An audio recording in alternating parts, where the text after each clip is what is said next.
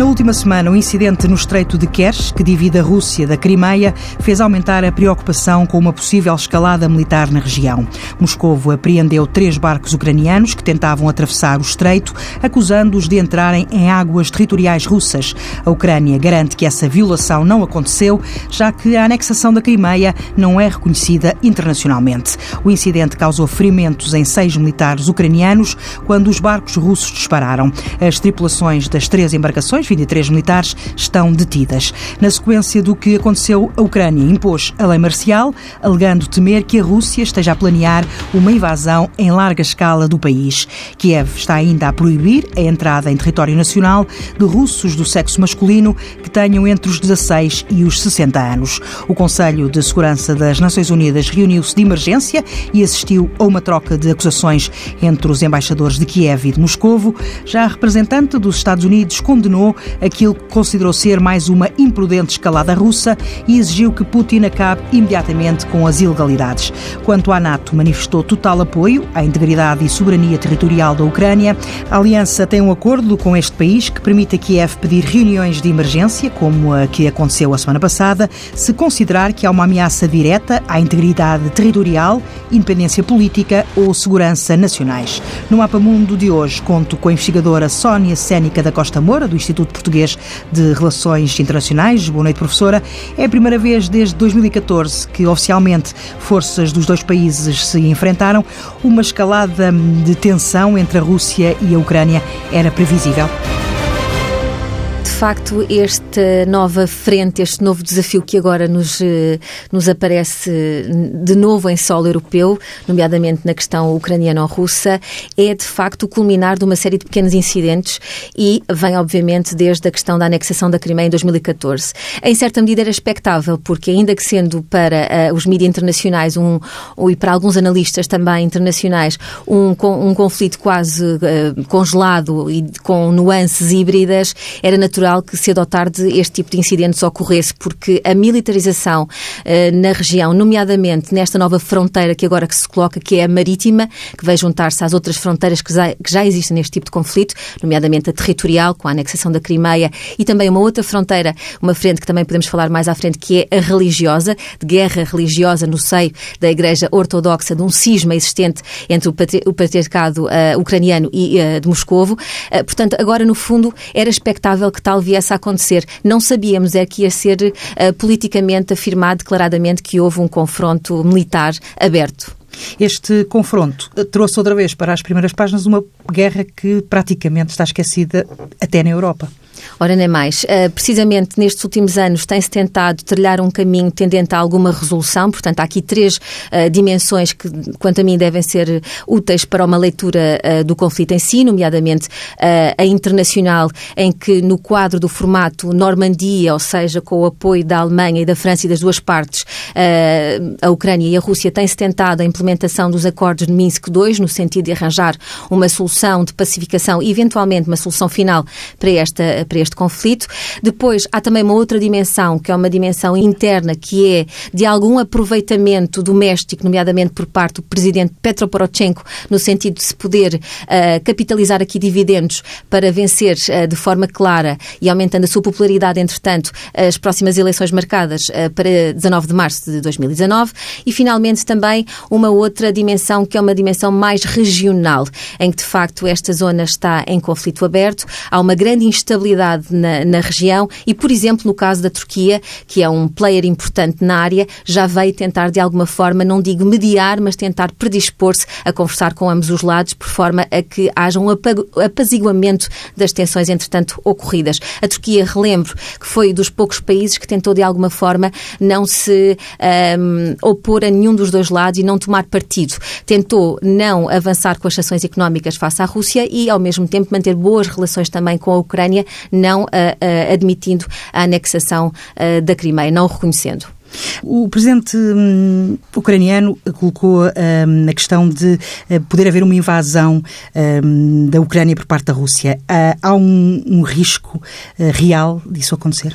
Esse é um risco que é usado na narrativa política ucraniana desde há bastante tempo, até porque objetivamente houve aqui uma transformação das fronteiras da Ucrânia, a primeira desde o final da Guerra Fria, e, portanto com a instabilidade que isso trouxe, quer ao próprio país, quer ao próprio continente europeu, de algum alarmismo.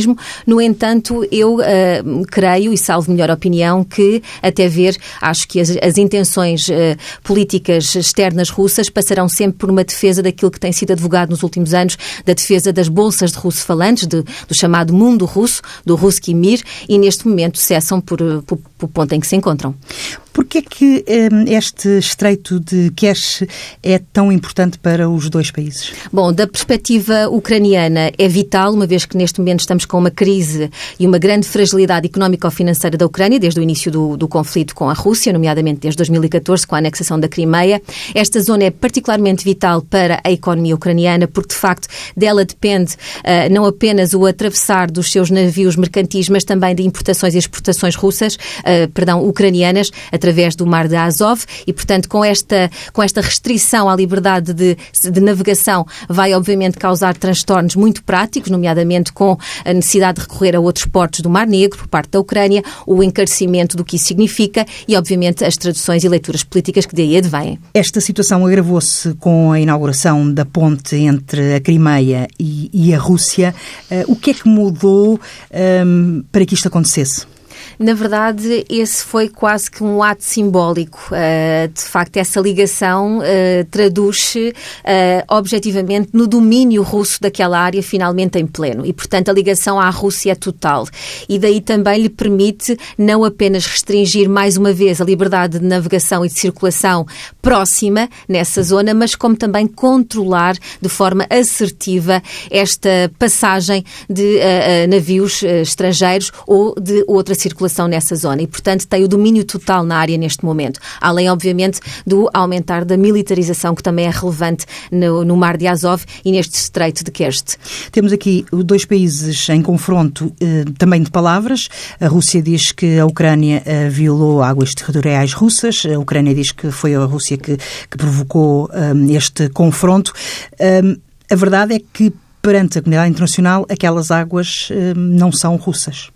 Pois a questão aqui é exatamente perceber até que ponto uh, é que a Rússia, com esta sua, este seu invocar de uma provocação feita por parte uh, dos navios ucranianos, é ou não levada a, a, a cabo, porque uh, perceber então é até que ponto é que o quadro normativo que rege a liberdade de navegação do direito internacional lhe permite dar razão de alguma forma. As linhas são muito tenues, de facto, porque a zona limítrofe entre ambos é muito, é muito tenue, é difícil por vezes até de perceber até onde é que acaba uma zona e acaba outra. No entanto, obviamente que estamos aqui perante uh, dois, uh, dois beligerantes que tentam tirar daí, obviamente, as suas, os seus dividendos com a possibilidade que têm uh, das suas tomadas de posição e da sua narrativa política de defesa.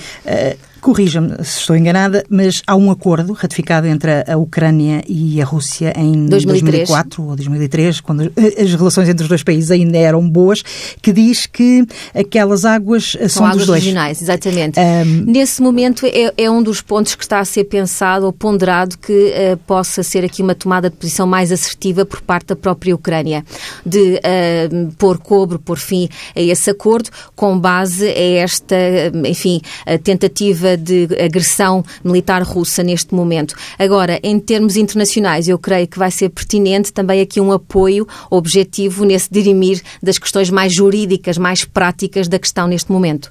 E haverá uma forma, um, com o apelo de, de, de, de uma mediação um, da Alemanha, nomeadamente a conversa entre Putin e Merkel, um, haverá aqui uma hipótese de, um entendimento? Ou São será difícil? tudo questões que podem ser sempre cauteladas e devidamente conversadas no âmbito e no quadro do, dos vários formatos que se podem aqui trazer políticos de cooperação e de conversação e de diálogo.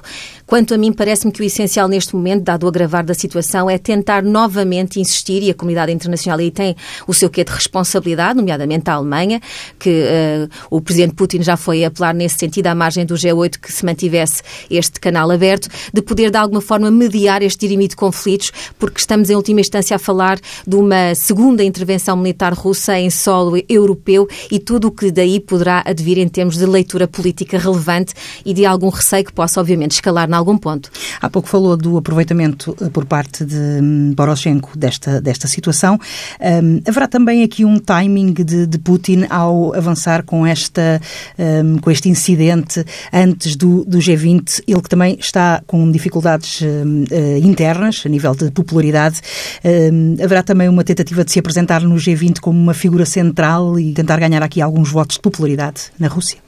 Bom, sabemos que uh, da parte do presidente Putin a intenção é sempre de, uh, de alguma forma, poder mostrar aqui uma, uma posição de maior condescendência política com este tipo de questões e de grande vontade política de poder dirimir questões internacionais e, nomeadamente, questões que lhe são muito caras e que lhe dizem respeito próximas à sua fronteira. Mas eu até alertava para o outro lado da questão, no caso, o presidente ucraniano, que, como sabemos, tem as eleições à porta, a questão da, do decreto presencial da lei marcial eh, que o Parlamento passou de, de 60 para 30 dias foi também relevante, eh, no sentido em que houve até a possibilidade de se equacionar que as eleições não se viessem a concretizar, numa altura em que o presidente ucraniano sofre ele também e padece de graves uh, problemas de popularidade junto da opinião pública ucraniana e, portanto, de certa medida, há aqui, se quisermos, um aproveitamento, pode haver um aproveitamento de ambos os lados do conflito, de poder tirar daí os dividendos necessários para índices de popularidade e também para reforçar a sua posição regional internacional nesta questão? Vemos a Putin agir eh, cada vez mais fora de portas. Este ano tivemos a questão do, do utilização do agente químico em Inglaterra, houve também a questão da possível interferência num sinal eh, no Ártico. O facto de não haver um opositor forte no Ocidente pode incentivar este tipo de ações por parte de Vladimir Putin? Essa é uma questão muito interessante e de difícil e rápida resposta. E, portanto, aquilo que me apraz dizer neste momento é que, da perspectiva russa, o que está a ser incitado eh, tem a ver com as suas linhas estruturantes em política externa, aquilo que são os seus interesses vitais e a defesa daquilo que lhes parece ser os mesmos. E, portanto, do ponto de vista ocidental, eh, pode achar-se que, de alguma maneira, é uma política demasiado assertiva em alguns momentos e até que pode causar algum melindre. Mas, da perspectiva russa, eh, nada mais é do que a defesa defesa e a implementação dos seus, das suas linhas estruturantes, da sua ação externa, que lhe permite fugir e escapar a um certo isolamento internacional a que poderia estar a, a, a acontecer após a questão da Crimeia, com todas as, as, situações que ocorreram, algumas que já referiu, e também aproximar-se a outras áreas do globo, para poder então ter a denominada esfera de influência mais alargada e poder, enquanto potência revisionista, de ter o seu estatuto de grande potência mundial.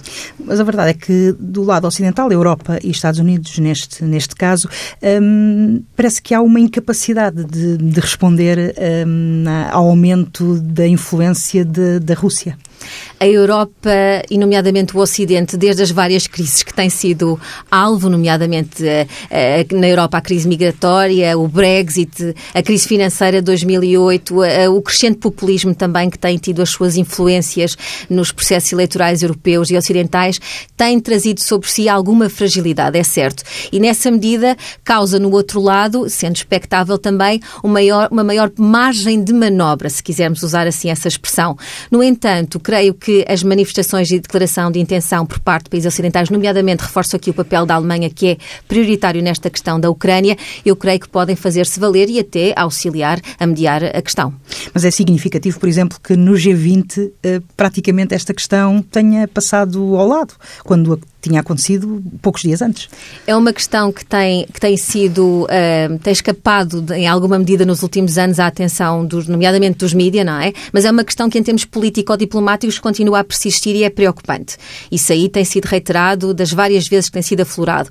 Agora, tem que haver aqui uma posição talvez maior uh, da comunidade internacional no sentido de auxiliar a dirimir esta questão e, eventualmente, pôr as duas partes a implementar os acordos de Minsk II, a poderem consertar posições e a chegarem a um consenso. Vamos agora conhecer então o livro que nos uh, sugere esta segunda-feira. Eu nem a propósito optei por trazer aqui um livro da jornalista bielorrussa um, Svetlana Alivievich, uh, Vozes de Chernobyl. Ela foi uh, Prémio Nobel da Literatura de 2015. Eu achei pertinente trazê-lo porque relata quase que na primeira pessoa os acontecimentos ocorridos e o drama social e pessoal depois do desastre nuclear de Chernobyl de 1986. É um, um tema interessante porque enfoca aqui, digamos assim, de viver na primeira linha o que é um desastre desta índole e um bocadinho por contraponto também ao que se vive agora na linha da frente entre a Rússia e a Ucrânia na atualidade. Ah, com a sugestão de leitura deste livro Vozes de Chernobyl, encerramos mais um Mapa Mundo. Boa noite. O Mapa Mundo é uma parceria da TSF com o Instituto Português de Relações Internacionais.